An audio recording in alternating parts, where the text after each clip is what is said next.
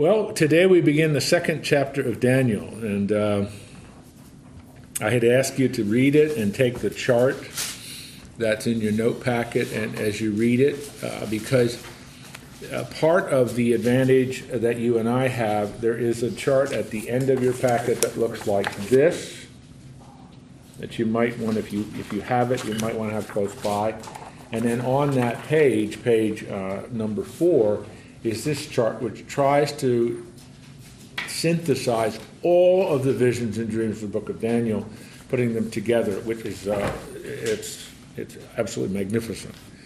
So um, you and I have the advantage that um, uh, Daniel, uh, when this begins, Daniel did not. You and I have the advantage, number one, of the entire book of Daniel that we can look at and examine Plus, we have the entire corpus of Scripture. We have all 66 books of the Bible, which at the, at the time of Daniel's writing of his book, he, he and his readers did not.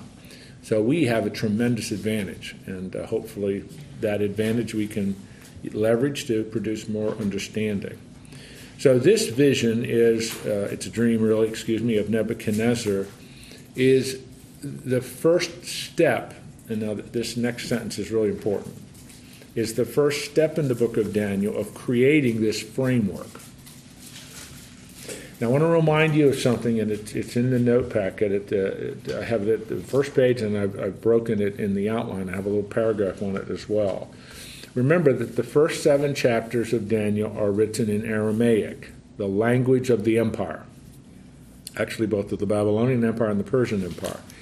And that the reason that's important is because these chapters are addressed to the Gentiles. These are addressed to the non Jews. Now remember, the covenant relationship that God established with the Jews is an extremely important covenant in Scripture. But here, what Daniel, uh, what the book of Daniel does is it helps us put together, in a very broad sense, the framework of human history the framework of the great empires. And then, as you will see, if we, I, it's a long chapter, so I don't know if we'll get the entire chapter finished, but you will see that this all culminates in the kingdom of God.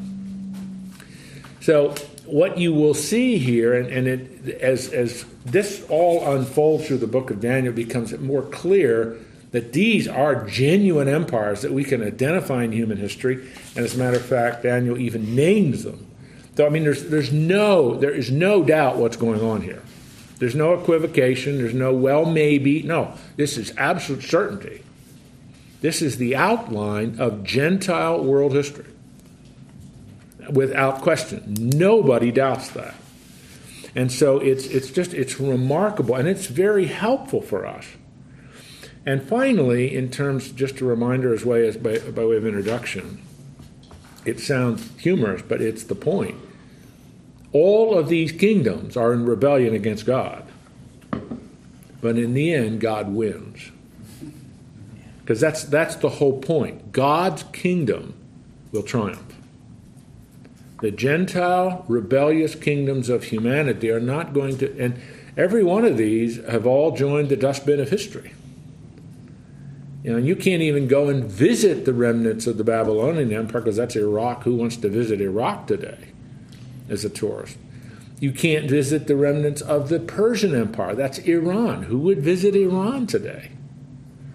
And, and so the, the uh, and the remnants of the Alexander's empire in Macedonia and Greece, and nobody in their right mind would visit Greece today. so you know, it's just, and I, I'm being a little humorous there, but so it's it's, it's a refreshing, but it is also a compelling vision, creating this truth statement God is sovereign, and God has everything under control. And I don't know about you, but I wake up in the morning and I look at my phone. I, I got a couple of news summaries that are emailed to me every morning, and I read them. I think, oh my goodness, it's going to be another really great day. You know, I mean, all these these ominous things that you, you just cannot avoid. God has everything under control. All right. Now, that's just some introductory stuff, part review, part overview. Is anybody questions? You with me? I hope God picks a good president. It's coming up. well, he is sovereign. Yeah. I don't Yeah. choice going to be this year. All right, let's begin. Chapter 2, if you're following, it's on page 4. We're going to be introduced again to this individual we saw in chapter 1. Now you're going to get to know him. It's King Nebuchadnezzar, one of the most significant individuals in world history. I mean, he is, he is, he is without question one of the most significant in the history of the world as a ruler. And his empire, the Babylonian, or technically the Neo Babylonian Empire, was one of the most formidable. Now, in the second year of the reign of Nebuchadnezzar, Nebuchadnezzar had dreams, and his spirit was troubled, and his sleep left him. Now, the second year of his reign, that would be 603 BC. That's the year we're talking about. Then the king gave orders to call in the magicians, the conjurers, the sorcerers, the Chaldeans, to tell the king his dream, so they came in and stood before him. Now, uh, don't be particularly bothered by all those labels. Verse 2 magicians, conjurers, sorcerers, Chaldeans. These are the king's advisors. This isn't necessarily, they're ranked in any way. These are their advice. Now, remember, this was very typical in the ancient world anyway. But the advisors were astrologers. They'd read the stars. They'd cut out cut up animals and read their livers. I mean, there were all kinds of really, really weird things they would do to try to tell the future. And so these different labels, magicians, conjurers, sorcerers, Chaldeans, are all the different groups of these individuals who advised the king who would use all kinds of occult means to determine the future. Is that enough? Does that make sense? In other words, there's a little nuance of difference, but it's not that important for what we're doing. So, in other words, he just calls in all his advisors, the, the, the people that he depended on. I'm going to do this. Do you think it's a good idea? Should I do it? What are the gods saying? So that's who he brings in. And this is what he says. Now, this, this is remarkable. The king said, verse 3 I had a dream. My spirit is anxious to understand the dream. Then the Chaldean spoke to the king in Aramaic. Now, remember, Aramaic is the language of the court, it's the language of the empire. And that's the language the first seven chapters of Daniel are written in Aramaic. O king, live forever. Tell the dream to your servants, and we will declare the interpretation. Now, that is a very easy thing to do. Somebody tells you a dream, what does it mean? You can just tell them whatever you think it means. There's no test to it. If I tell Joe I had a dream last night, and Joe says, Well, Jim, this is what I think it means. Well, what's the authoritative test I can use to test whether Joe's telling me something that's helpful? There is nothing. That's not what Nebuchadnezzar asked. The king answered and said, verse 5 If you do not make known to me the dream and its interpretation. See, to tell somebody this is what a dream means, ah, that's not terror. You can make up anything you want. That's not what he's asking them. What's he saying? Tell me the dream. Tell me what Then dream tell me was. interpretation.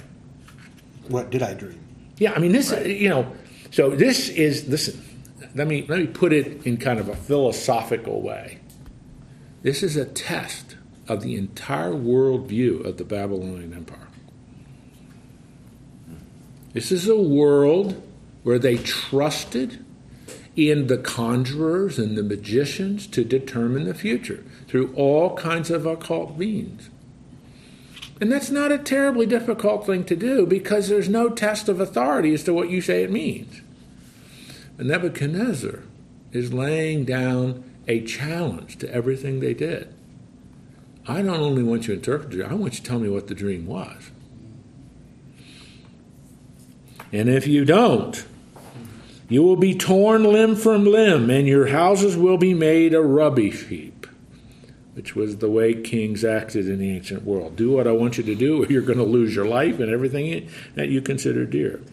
But if you declare the dream and its interpretation, verse 6, you will receive from me gifts and reward and great honor. Therefore, declare to me the interpretation, or the dream and its interpretation. Again, remember that we talked about this a couple of weeks ago. This book, among many other purposes, is written to encourage the Jews who are in exile. Right? They have been taken into exile. So as they read this, they are reading it through the grid of their worldview, which is what? There is one God, Yahweh, and He is the creator and sovereign ruler of this universe. Against a worldview under whom they now live, the Babylonians, who believe in many, many gods, and who have as the advisors and interpreters a whole bunch of magicians and occult people who try to determine the future through all kinds of occult means, which is true. As you're going to see by the time we're done with the first seven chapters of Daniel, unequivocally they can say, Our worldview is the right one. This Babylonian one is silly. So here's the first real test of that. Verse 7 And They answered a second time and said, Let the king tell the dream to his servants, and we will declare the interpretation. The king answered, I know for certain that you are bargaining for time, inasmuch as you have seen the command, the command from me is firm, that if you do not make the dream known to me, there is only one decree for you. For you have agreed together to speak lying and corrupt words before me until the situation is changed. Therefore, tell me the dream, that I may know that you can declare to me its interpretation. The Chaldeans answered the king and said, There is not a man on earth who could declare the matter for the king, and as much as no great king or ruler has ever asked anything like this of any magician, conjurer, or Chaldean. Nebi, you're being unreasonable. Now, that was just the Eckman paraphrase of verse 10. King Nebuchadnezzar, you're being unreasonable. No one in the history of humankind up to this point has ever asked his advisors to do what you're asking us to do. What, in effect, are they saying to him? We can't do this. We can't do what you're asking us to do. So please, Nebuchadnezzar, don't kill us and tear us limb for limb and destroy our houses. We can't do what you are telling us to do. The, and as Nebuchadnezzar said in verse 9, you guys are lying, corrupt advisors. Amen. Now it's going to be proven that they are lying, corrupt advisors. All right? Would he have known of, of the, the prior Jewish prophets that, that could? Probably not yet, Matt. Until but it's coming. It's coming. As you're going to see, there, there are several more chapters about Nebuchadnezzar. And when we get to the end of those chapters, which will be chapter 4, um, we will ask this question Will we see Nebuchadnezzar in heaven? Because his decree, which is printed for us incomplete in total in chapter 4, it's, a, it's an astonishing decree because it sounds as if, from the words of that decree, that he is saying Yahweh is the only true God. So we'll get to that in a minute. And they, they have that. If you go to, um, if you go to where the where his kingdom was, that's still written on a wall. I think, isn't it? Um, Some of it. It is. It is in a. It is in a tablet that they found. I don't. I maybe it is in a wall as well. I don't know. I don't think it is, but it might be. I know that they have. We have found tablets of of, of that, and in addition some of the things that are in Ezra and Nehemiah reflect this too. I mean, it. This is a real decree, the one that we'll see in chapter four. All right, let's continue. Now, verse 11, remember, this is the, the, the advisors kind of pushing back on what Nebuchadnezzar is asking them to do. Moreover, verse 11, the thing which the king demands is difficult, and there is no one else who can declare it to the king except God's whose dwelling place is not with mortal flesh. Okay, number one, they're saying we can't do what you're asking. Number two, only gods can do what you're asking. And they don't live here, they're not mortal. Verse 12 Because of this, the king became indignant and very furious and gave orders to destroy all the wise men of Babylon. Now, one of the things you see about Nebuchadnezzar is he's typical ruler of the ancient world. He's absolute in his power, and if you don't do what he wants you to do, he's going to kill you. and that was very typical. So they just said, that's it. He's, he issues this empire wide edict, all wise men. And the, the Greek in the Septuagint, that's the Greek translation of the Old Testament, wise men is magoi. What does that sound like? Magi which that we'll talk about that at the end of this section. That connects us with Matthew 2 when the Magi visit uh, Jerusalem to find out uh, where Jesus is born. But that's way ahead of the story. Verse 13. Now, I'm sure you realize this. That order to destroy all the wise men of Babylon would have included Daniel. Because Daniel is in the court. So this is now life threatening for Daniel, but it's also probably their Hebrew names, or excuse me, their Babylonian names, Shadrach, Meshach, and Abednego. So th- this is not only these pagan advisors, these are the Jewish individuals who had been through the training that we studied last time we were together, a couple weeks ago, in chapter 1. So this is a significant turning point. Now, what's going to happen? Then, verse 14 Then Daniel applied, replied with discretion and discernment. I'm reading from the New American Standard. And that's how they translate those words. Great translation. With discretion and discernment to Arioch, the captain of the king's bodyguard, who had gone forth to slay the wise men of Babylon. Now we find a name there. The Babylonian name of a man who has been given the order by King Nebuchadnezzar to kill all these advisors. So we know who it is. And Nebuchadnezzar knows, excuse me, and Daniel knows who it is. So he goes to him. And this is what he says. He answered and said to Arioch, the king's commander, For what reason is the decree from the king so urgent? And Arioch informed Daniel about the matter.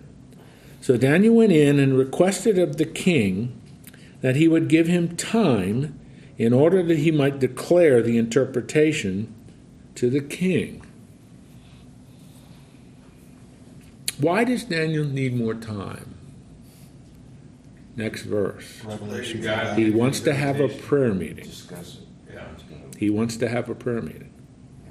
Before he goes into Nebuchadnezzar's court, he wants to pray about it. That seems to me to be sort of good applicational truth. Before you face something significant, bathe what you're doing in prayer talk to the Lord before you talk to others. That's not an original thought with me, by the way. Talk to the Lord before you talk to others. They say when you're doing that, your frontal brain is what's working, and it'll disconnect everything else when you're praying. And then that's why you can really connect to God, is because the rest of your brain usually is working no matter what. But when you pray, all that other stuff stops. Like your, the rest of your brain can kind of stop, and then you can really talk to God. Well, I think And that's a scientific. I mean, scientifically. I think ideally that's what we want to happen, and there is. There, you're right. There is some evidence among psychologists who don't even give a hoot about things of God that that indeed is what happens when, when we pray. Let's look at this little prayer session, and then what Daniel says in verse 20, a remarkable passage as well. Verse, um, where am I here? Verse 17. Then Daniel went to his house and informed his friends, Hananiah, Mishael, Azariah, what's their Babylonian name?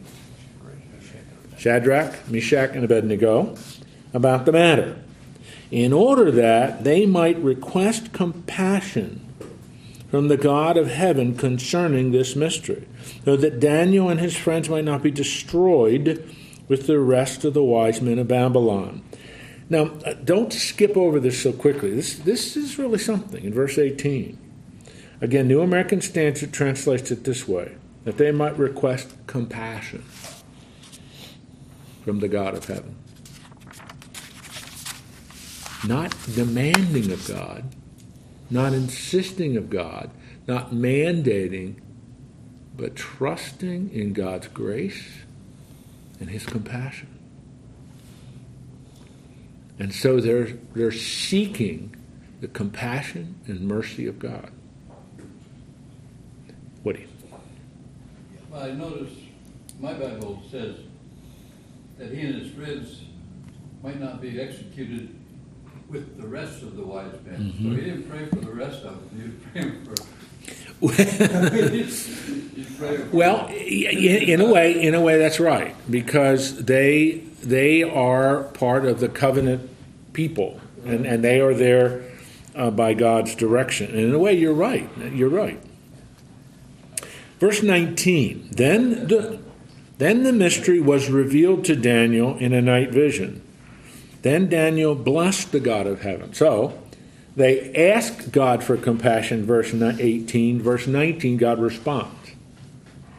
Then Daniel launches into this, in, probably in most of your, your translations, it's indented a little bit. Because this is actually like a praise hymn to God. Daniel answered and said, Let the name of God be blessed forever and ever. For wisdom and power belong to him. Now, Daniel could have prayed, this is his prayer, it's kind of almost like a hymn type of poetic type prayer. But there are two things. He could have focused on a lot of God's attributes, but he focuses on two. What are they? God's wisdom and God's power. Verse 21 focuses on his wisdom, and it is he, excuse me, his power, and it is he who changes the times and epochs. He removes kings and establishes kings. Now, just look at those two statements. What word that is a characteristic of God, what word summarizes he who changes the times and epochs, he removes kings and establishes kings. What word would you use? Starts with an S. Second letter's O. Sovereignty. Sovereignty. Thank you, Joel. He took my hints and he ran with it. It's, it's, it's another way of summarizing the sovereignty of God. He is in control of time and he is in control of leaders.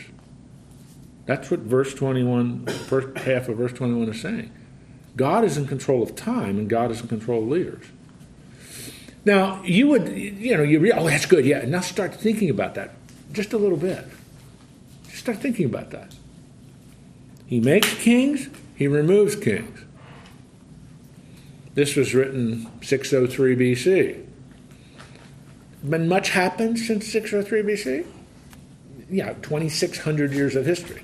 And they've all been good, righteous, fair, equitable, just kings. Amen? there are hardly any in that 26 years, hardly any that were that way. I mean, you will search history, and you're not going to come up with a very long list to find very many good, righteous, equitable, just kings. Let's just think of the 20th century. He removes kings and establishes kings. Does that include Adolf Hitler? Or do we want to say, oh, no, it does not apply to Hitler? Where do you find that in Scripture? Okay, let's think of another wonderful individual of the 20th century. That apply to Joseph Stalin, Mao Zedong. Well, and just, you know, whoever you want to throw in there. Because the ancient world was filled with horrific rulers, terrible rulers, slaughtered huge numbers of people for their own personal ends. Here you see Nebuchadnezzar goes into a temper tantrum and threatens to kill everybody who's an advisor. These are not just men, these are not nice men. But God is in control of them. God is accomplishing his purposes. Because the one thing you always have to remember this planet is a broken world. It is a world that is in rebellion against God. You're not going to see righteous, equitable, just rulers. Daniel is affirming something here. He is a God who is sovereign. And then he says, in middle of verse 21, he gives wisdom to wise men knowledge to men of understanding. It is He who reveals the profound and hidden things, He knows what is in the darkness, and the light dwells with him. That darkness light theme is throughout the Word of God. Verse 23 To thee, go, God of my fathers, I give thanks and praise. For thou hast given me wisdom and power. Even now thou hast made known to me what we requested of thee. And what I did in my Bible is I drew a line from the end of verse 23 over to verse 17 and 18. They prayed this. God answered their prayer. And so Daniel launches into this magnificent prayer, affirming two, there are many more, but two of God's attributes. And saying, God, you grant wisdom to whom you wish. And God, thank you. You have made known to me the king's matter. Remember back in verse, uh, where is that? Verse 11, the advisors are saying, Nobody can do what you are asking Nebuchadnezzar except the gods. Who is about to do what the king asks? Daniel, who has gotten the revelation from God. What God? Marduk, the god of the chief god of the Babylonian Empire? No, Yahweh, the God of Israel. And so you have this incredible little prayer, poetic expression, whatever you want to call it, stanza that affirms this is my God, this is what he's like, and he's asked, or excuse me, he has granted what I asked. He has made known to me what Nebuchadnezzar dreamed. Now I am going in to talk to Nebuchadnezzar. It seems really interesting that he has uh, knowledge of God and, and a relationship with him that face of his own life being extinguished, that he's calm, Yeah. he's systematic, he's believing, and it's, it's, I guess, kind of a platform for us to think of, regardless of circumstances. He is our God, he mm. is the only true God, he is a God that can do anything, And he is in control. and he is in control. And if he is in control, we therefore can Trust. trust him. Can I tell you a story? It just happened last Tuesday. Before Peggy and I left for Pennsylvania, we were to fly out. Eight o'clock was our scheduled time to leave. We uh, we you know got up early and had an early breakfast, and we and we both prayed, Lord, help us to magnify you and to exhibit the fruit of the Spirit as we're gone. Because I mean, as you heard me say at the beginning, my parents, Peggy's mom, they're they're elderly, they're not well. Mean, it's just you know it's a difficult time in many ways, but uh, to be able to show them the love and the patience and all the other things. And so uh, we thought that's a good way to pray. So we didn't realize that that was really going to be tested in the next 26 hours. Both, we had two flights. The 8 o'clock flight was canceled due to mechanical problems. Then my agent who books my stuff rescheduled our flight for 3.30 that afternoon. That flight was canceled for mechanical reasons. It's 6 o'clock on Tuesday evening. We're still sitting in Omaha. So they rescheduled it again for us to go to Atlanta to from Omaha to Atlanta and Atlanta up to Harrisburg. We got to my parents at 1:30 in the morning. They lost one of our bags, which we didn't get for an additional 48 hours. And uh, as we landed into Harrisburg, it was a miracle we got landed. There were major thunderstorms all around. The pilots, we circled for like 40 minutes almost.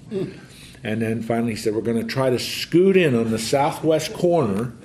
So, I mean, we're, you know, we're, we're coming in and you just see these lightning and all this stuff all around you. And my wife's grabbing a hold of me. And, and then we, we the, my agent, she called ahead and our, our car rental, we didn't get to the car rental place till almost one o'clock that morning. I mean, it was amazing because she said, "Would you please stay there?" Yeah, we'll stay there. So they did. It was wonderful. But entire way down to my parents' home, it was absolute pouring, torrential rain. I mean, it was just one of those things. Remember what we prayed, and we just kept thinking, "Okay, Lord, you're really wanting us to trust you and to exhibit this."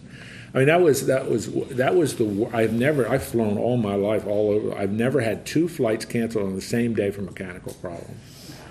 So it was just one of those things. Okay, Lord, are you in control? No. Sorry, Jim, this slipped up on my blind side. I missed this one. I didn't know this was going to happen to you. I'll try to make it up for you. no, that's not God. And so it's just what, what Daniel does is he prays. And however God is going to answer it, it's okay with him. Now that sounds crazy, but if you really believe it is He who changes the times and epochs, He controls time, and He removes kings and sta- He is truly sovereign. Is He capable of handling a day where two flights are canceled? Well, He showed He would. Now, let me tell you the second part of the story. Yesterday, we were scheduled to leave Harrisburg at 6:15 in the morning. At 7 o'clock, we were still sitting at the gate. Our connection in Detroit, we had 40 minutes. So, what was our conclusion?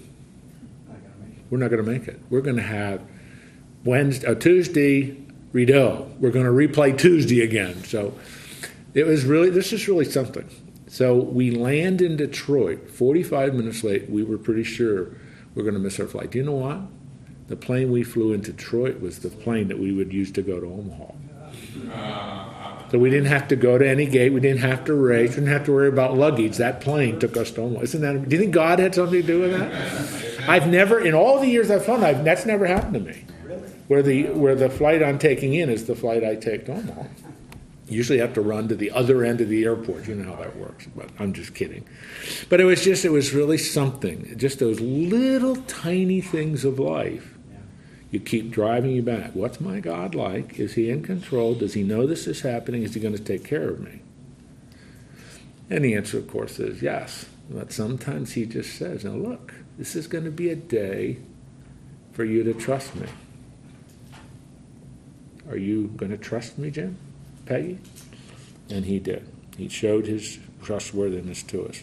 Although I must tell you, by the time we got to Lancaster at 1.30 a.m., when, when it was Lord, we still trust you, but we're awfully glad we're here. You know, all right, let's I, move on. I think what happens sometimes though is when you don't trust God, He goes, "Okay, well then you drive," and then it really gets. well, bad. that's true. Then if we try so to, I, I use the same mm-hmm. with my wife. We were driving up to Estes Park in a forty-foot motorhome last week, and she was complaining about my driving. I pulled over. I said, You can drive. and I said, I trust you to drive. I know you don't trust me to drive, but I trust you to drive. And she drove to the top and she was like, Man, I wish I'd have kept my mouth shut. Because that's. You're a very bold man. I'll that was not.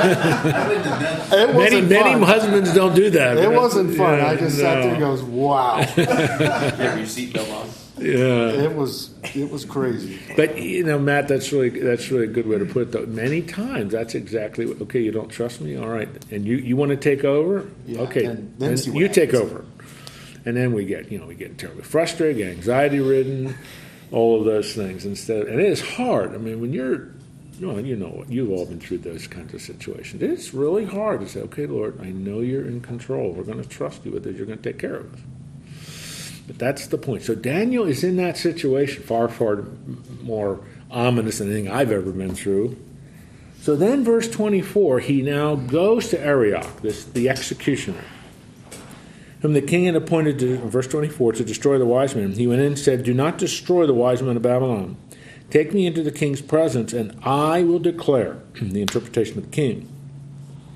Then Arioch hurriedly brought Daniel into the king's presence and spoke to him as follows I have found a man among the exiles from Judah who can make the interpretation known to the king.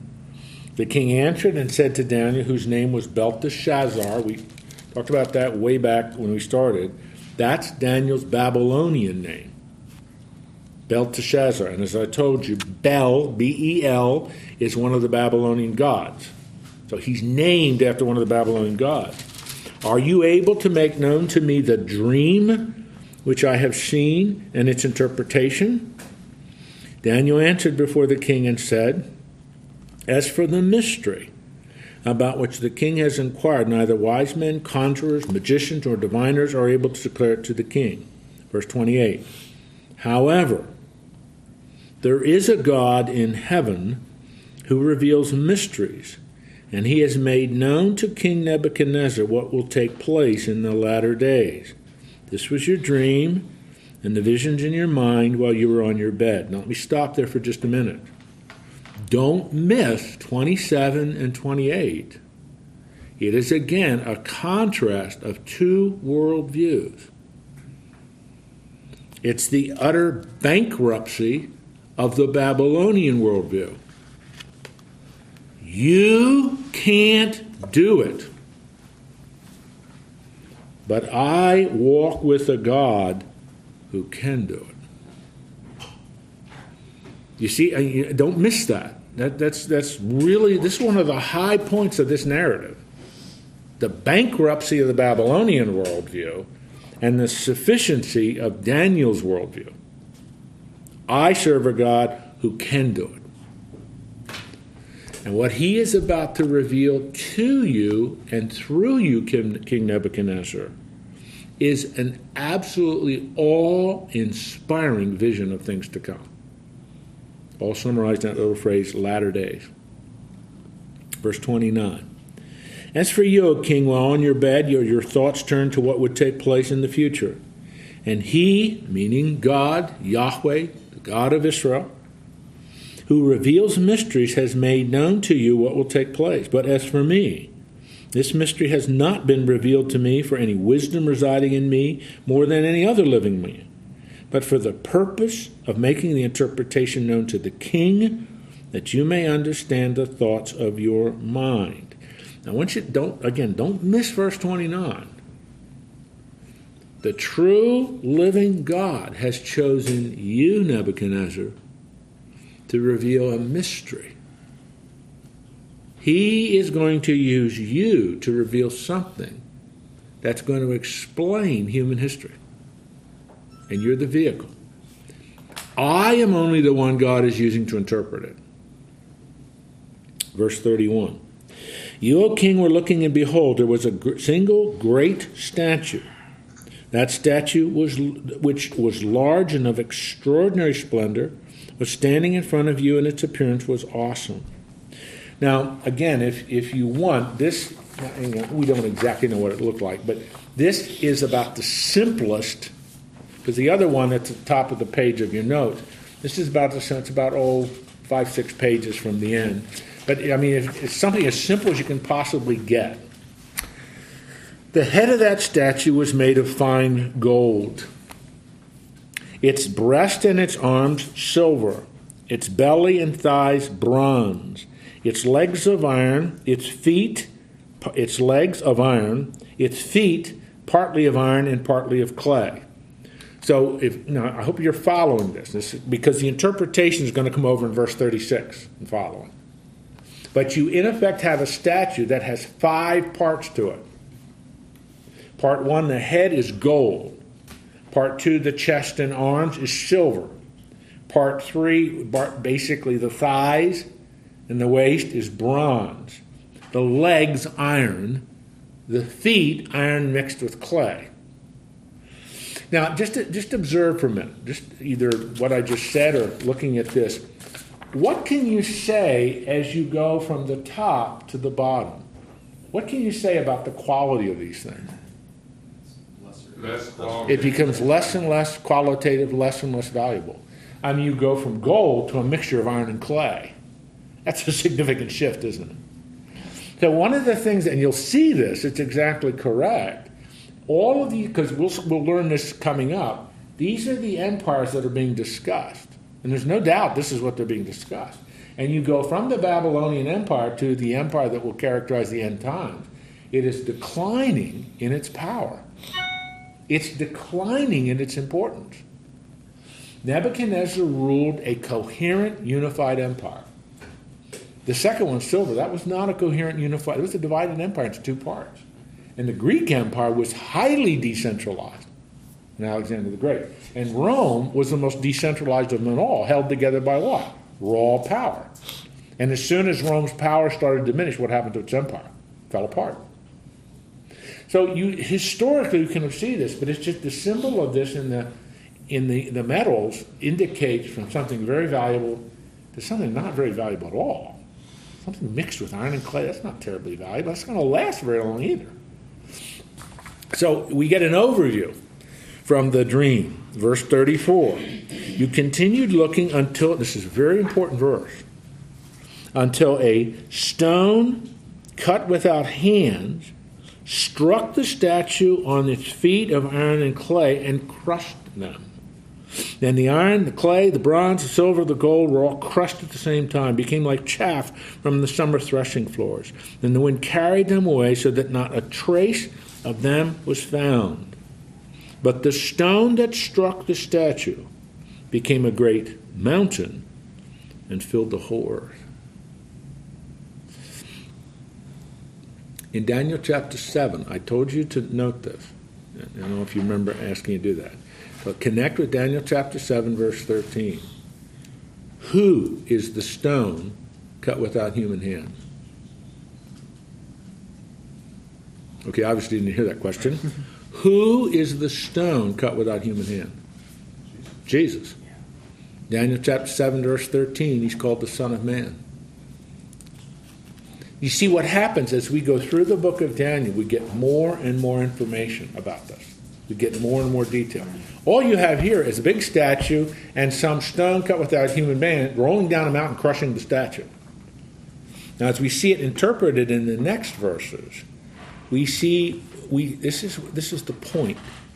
These Gentile dominated kingdoms aren't going to last. They will be destroyed by this using the words of Daniel 7 by the Son of Man who will establish the kingdom of God. That's what I said earlier at the beginning. Where if you understand what Daniel's teaching, God's going to win. God's kingdom is going to be established on earth. Because presently, planet Earth is in rebellion against God. These kingdoms manifest the political dimension of that rebellion. None of these rulers, none of these kingdoms acknowledge God as the true God. But there's coming a day when every knee will bow and every tongue will confess that He, Jesus, is the King of kings and Lord of lords. Amen. So all Daniel's this all this dream is doing is saying, here's the structure of world history and here's how it's going to end. Now verse 36, the interpretation occurs. Daniel has just told Nebuchadnezzar what he dreamed. Just what you dreamed. Or dreamt, I think that's the better way to pronounce it. Now he's going to interpret it. Verse 36. My watch battery stopped as I was driving here. My I looked at my watch and it stopped at a quarter of 11. So but we still have about 15 minutes. This was the dream. Now shall we tell its interpretation before the king. You, O king, are the king of kings to whom the God of heaven has given the kingdom, the power, the strength, and the glory. And wherever the sons of men dwell, and the beasts of the field, and the birds of the sky, has given them into your hand, and caused you to rule over them all. You are the head of gold. And that is true. The Babylonian Empire was the most integrated, coherent empire of the ancient world. It was, it was a remarkable empire. And, and God caused that to happen. That's correct. That's correct. He, he's trying to tell him that God puts you where you are. That's right. Today. That's right. This is what's going to happen in the future. That's right. That's right. And see, and this is just think about this again, contrasting the two worldviews, the Babylonian the, the, the biblical worldview. Daniel is saying to Nebuchadnezzar, You are in that place of power because God put you there. You owe all that you are because God put you there. That's, that's remarkable. Not Marduk, but Yahweh, my God. Remember, Nebuchadnezzar had conquered the Jews. And this Jewish guy is telling him, My God put you there. And the next chapter, and the chapter after that, and the chapter that's introduced in the last uh, of these of these sections, Nebuchadnezzar is going to learn this lesson, and he is going to learn that God, the God of Daniel, is the true God, because that God's going to curse him with mental illness for seven years. That's just a, it's a great passage. I, I love this, so I'm getting excited. Here we go. Uh, verse, uh, where am I? 39. Verse 39. And after you, there will arise another kingdom inferior to you. Now, we will learn coming up in the next section that's the Medo Persian Empire. It's a It's a two headed empire, and that's inferior in quality and in power to the Babylonian. And a third kingdom, which is bronze, as you will learn, we'll see it in the next section, that's Greece. That's Alexander the Great, which will rule over the whole earth. Verse 40. Then there will be a fourth kingdom as strong as iron, inasmuch as iron crushes and shatters all things, so like iron that breaks into pieces, it will crush and break all these in pieces. And that's how Rome ruled. Anyone you Rome didn't bother you unless you did not follow Rome's way. Then it crushed you. One of the best examples of that are the uh, the, the great um, are called the Punic Wars, but that Rome fought with the Carthage in the Western Mediterranean. They just absolutely crushed them, killed them all, burned their city, and sowed their city in salt, so that it would never again rise. That's how Rome crushed. Then verse 41. So this you have gold, silver, bronze, iron. Now you have this fifth one. This is the most complicated one. And in that you saw the foot the feet and toes, partly of potter's clay, partly of iron, it will be divided, a divided kingdom. It will have the toughness of iron, inasmuch as you saw the iron mixed with common clay. And as the toes of the feet were partly of iron, partly of pottery, so some of the kingdom will be strong, part of it will be brittle. And in that you saw the iron mixed with common clay, they will combine with one another in the seed of men. They will not adhere to one another, even as iron does not adhere to combine with pottery. Now that is verse 42 and 43 are very hard, but in a way they're not.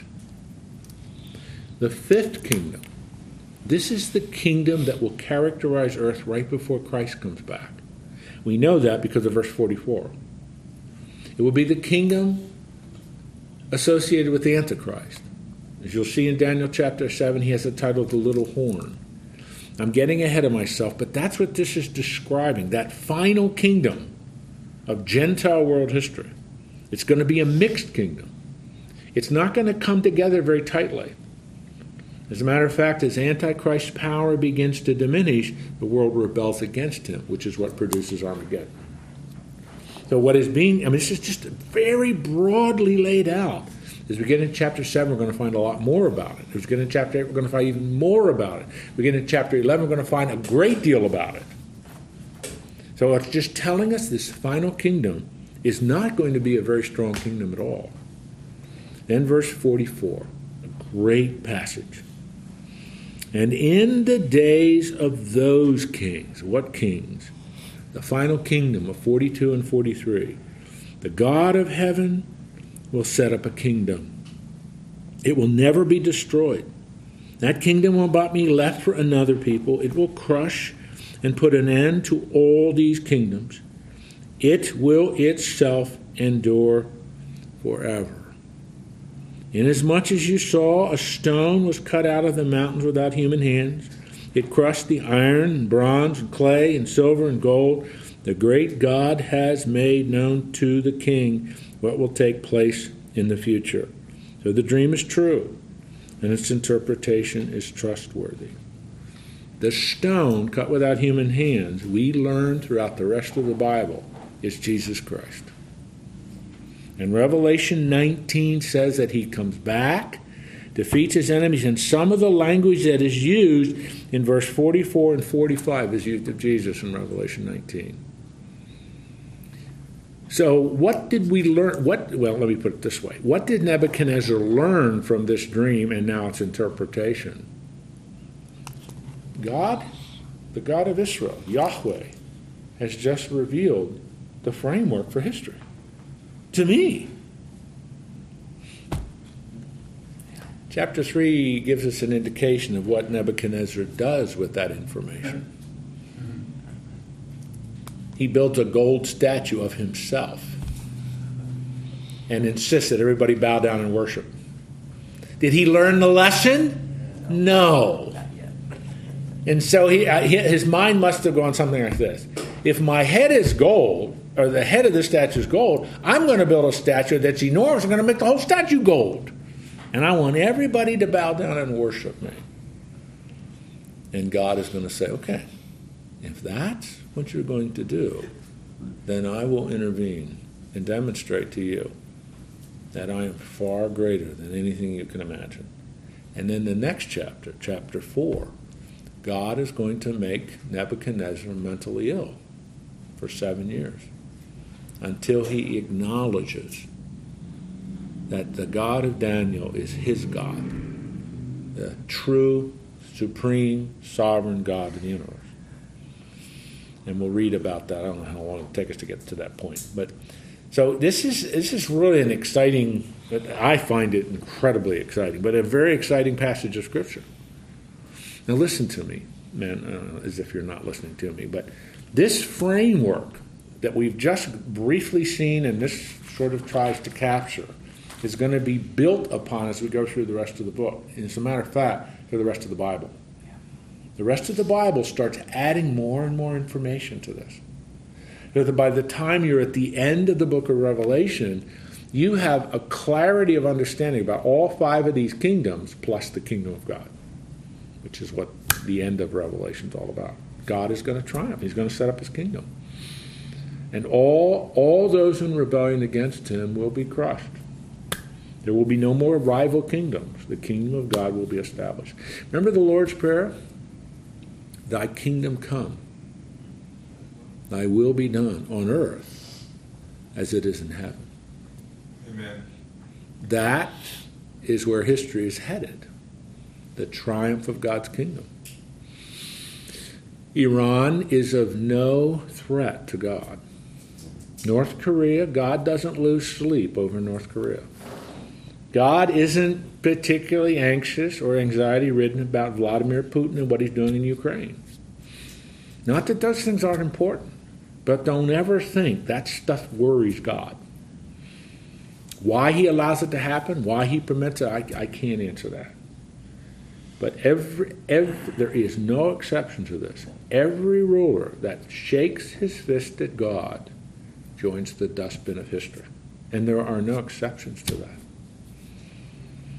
And as the United States gets farther, and I mean distant, that's why I'm using farther, farther and farther away from God's values, His morals, and His ethical standards, we are supremely arrogant if we think we will be the exception.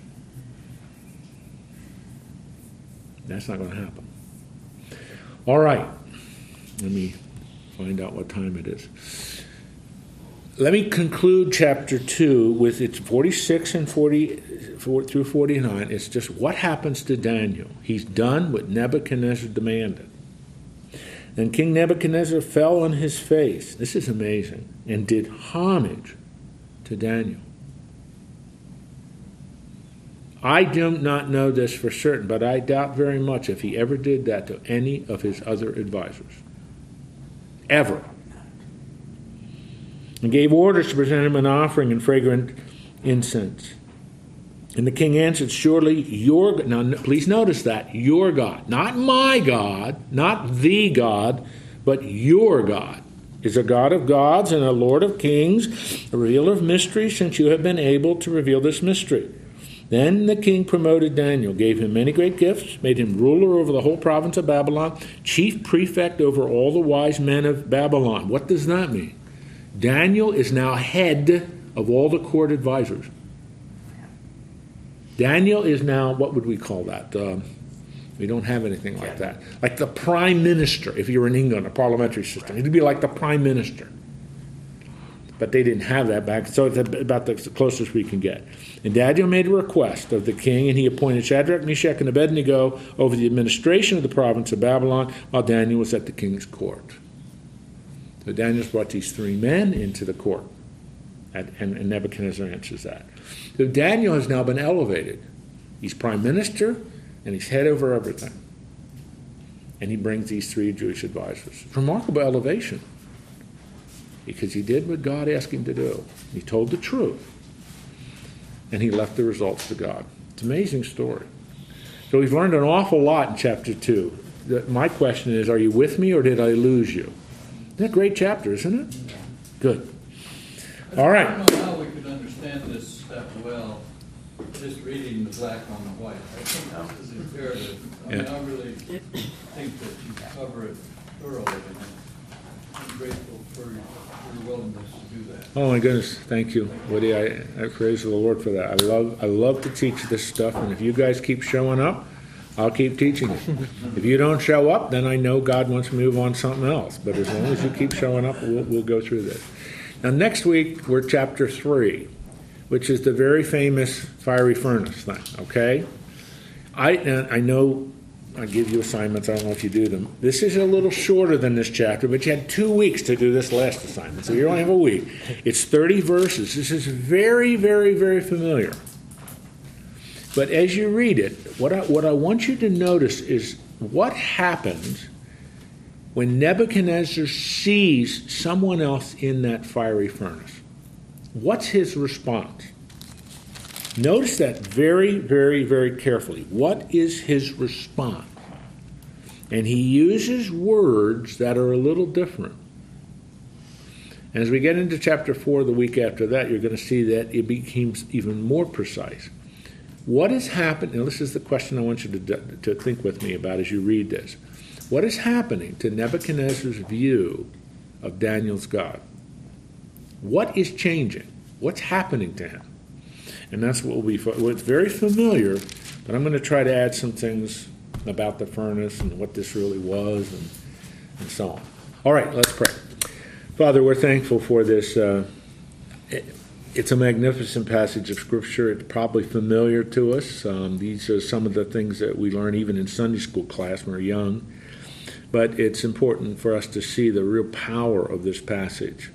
As Daniel prayed when he interceded for all the rulers and advisors and, and pleading for your compassion and your mercy, he sought your will and he reviewed again your power, O God, and your wisdom that you chose to reveal this to Daniel Daniel said, I didn't do this, I was merely the vehicle. And you shocked Nebuchadnezzar, dear Lord, with the framework of human history that you revealed to him through this dream.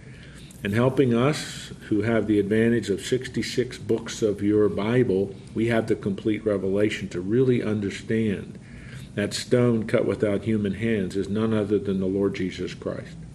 And we just keep getting more and more information, more and more insight to understand this isn't just a stone, it's a living person, it's the second person of the Trinity. He will triumph, and he will bring the kingdom of God to earth. And all these false kingdoms, all these rebellious kingdoms will be crushed, and the true kingdom of God will be established on earth. If we put our faith in Jesus Christ, we're going to be a part of that. We're going to rule and reign with Jesus. We're a joint heir with him. The language of the Bible uses to describe us. We're, it's exciting what our destiny is. Or not to make it a cliche, but we are on the winning side. We're going to see your triumph over evil, your vanquishing of all your enemies, and the establishment of the true righteous kingdom of God. We're going to be citizens of that, ruling and reigning with the Lord Jesus. So thank you for these great truths. Be with these men in their busy lives and all their responsibilities. We commit each one of them to you. We pray for Susie today and his mother in law and the concern that I'm sure she has. I'm sure some anxiety that she has. Thank you for medical people. Thank you for the doctors who are giving her counsel. May they give uh, discerning and wise counsel that this series of procedures that apparently they're going to use now would be successful. We plead with you for that. We intercede on behalf of her for that. But Lord, we ultimately end up trusting you. You know the future. You know why this has happened. You have purposes for these kinds of things that we cannot imagine. We have to trust you with it. As uh, we all learn day in and day out, trusting you even when we don't understand is one of the hallmarks of faith. So help us to do that. And again, I just commit this dear lady to you. So, Lord, as we go into the rest of our Wednesday and throughout the rest of this week, enable us to please represent you well in Christ's name. See you next week.